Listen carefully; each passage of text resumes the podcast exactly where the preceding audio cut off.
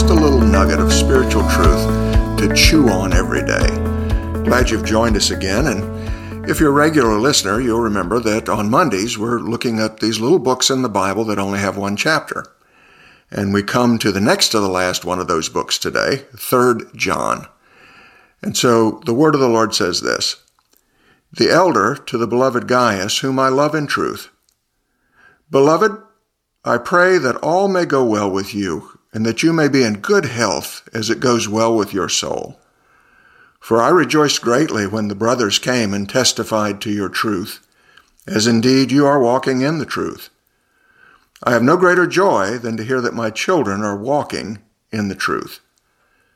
Beloved, it's a faithful thing you do in all your efforts with those for these brothers, strangers as they are who testified to your love before the church. You will do well to send them on their journey in a manner worthy of God, for they have gone out for the sake of the name, accepting nothing from the Gentiles. Therefore, we ought to support people like these, that we may be fellow workers for the truth.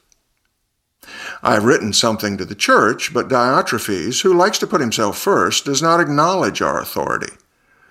So if I come, I will bring up what he is doing, talking wicked nonsense about us. And not content with that, he refuses to welcome the brothers, and also stops those who want to and puts them out of the church. Beloved, do not imitate evil, but imitate good. Whoever does good is from God. Whoever does evil has not seen God. Demetrius has received a good testimony from everyone and, the, and from the truth itself. And also, we add our testimony, and you know that our testimony is true. I had much to write to you, but I would rather not write with pen and ink.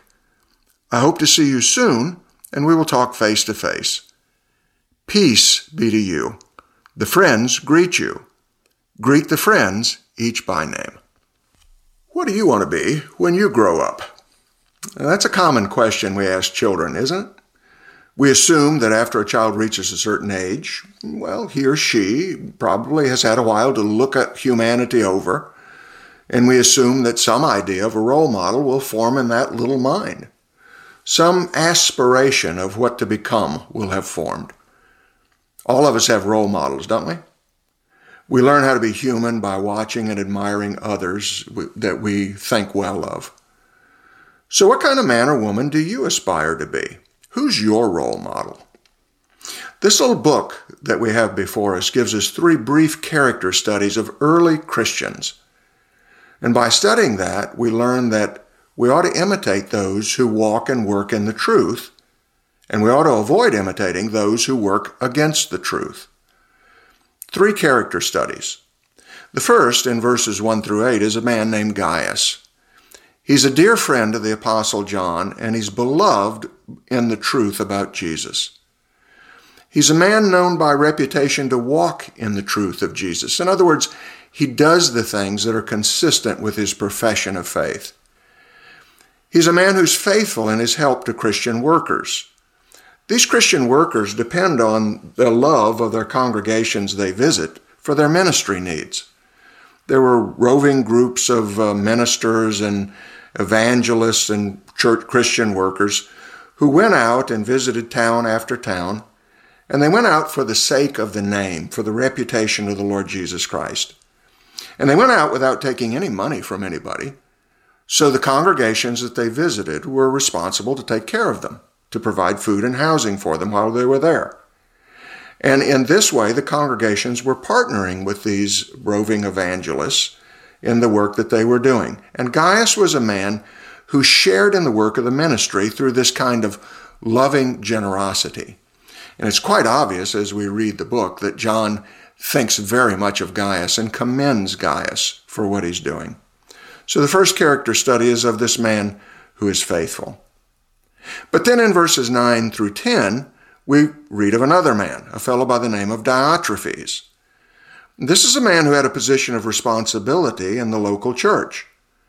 But unfortunately, he was a man of selfish ambition and vain conceit who loved to put himself first.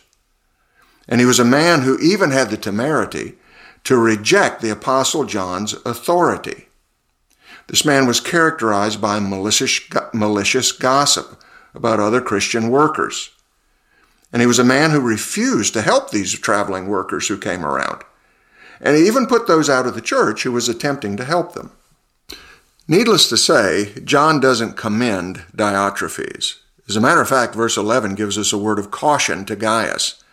He says to his good friend Gaius, Be sure you imitate what's good and not what's bad. Christian workers are known by their deeds, not just by their words, John is saying. And so he says, Watch what's going on and make sure that you don't fall into the trap of imitating someone who is unworthy of that imitation. And then in verse 12, we find one final character study. It's a man by the name of Demetrius.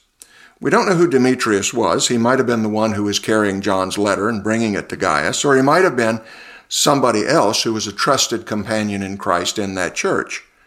But John has a good word to say about him. He says that Demetrius is a man of good reputation in the community. He's a man testified to by the truth, and that's by Jesus himself. And he's a man who's affirmed as a respected Christian servant. And so we have these three character studies in this little book.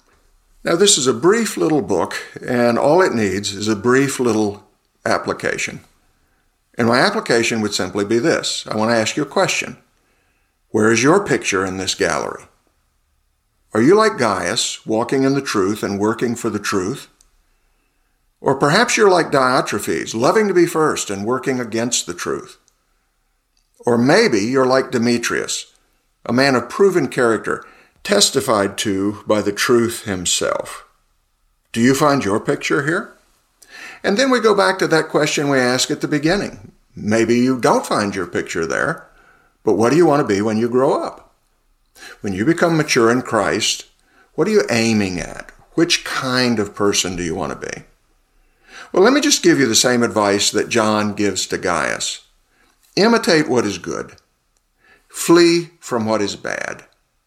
There are all kinds of people in the Christian church who claim to be followers of Christ, and some of their lives match up and others don't.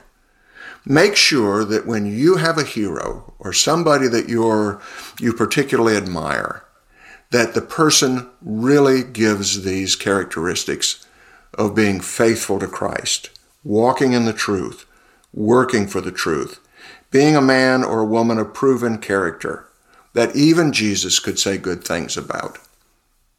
Let's pray. Father, we thank you for the fact that you give us all kinds of examples to look toward. And we pray that you'll help us to be those people who are imitating what is good and who are avoiding the things that are bad. Lord, we look to you to train us up so that we might bring you glory and that we might be formed continually into the precious image of Jesus. Hear our prayer for Jesus' sake. Amen. Well, thanks for joining us again today, and we look forward to speaking to you again next week on the little the last of these little one chapter books, the little epistle of Jude. So we look forward to seeing you then. Have a blessed day.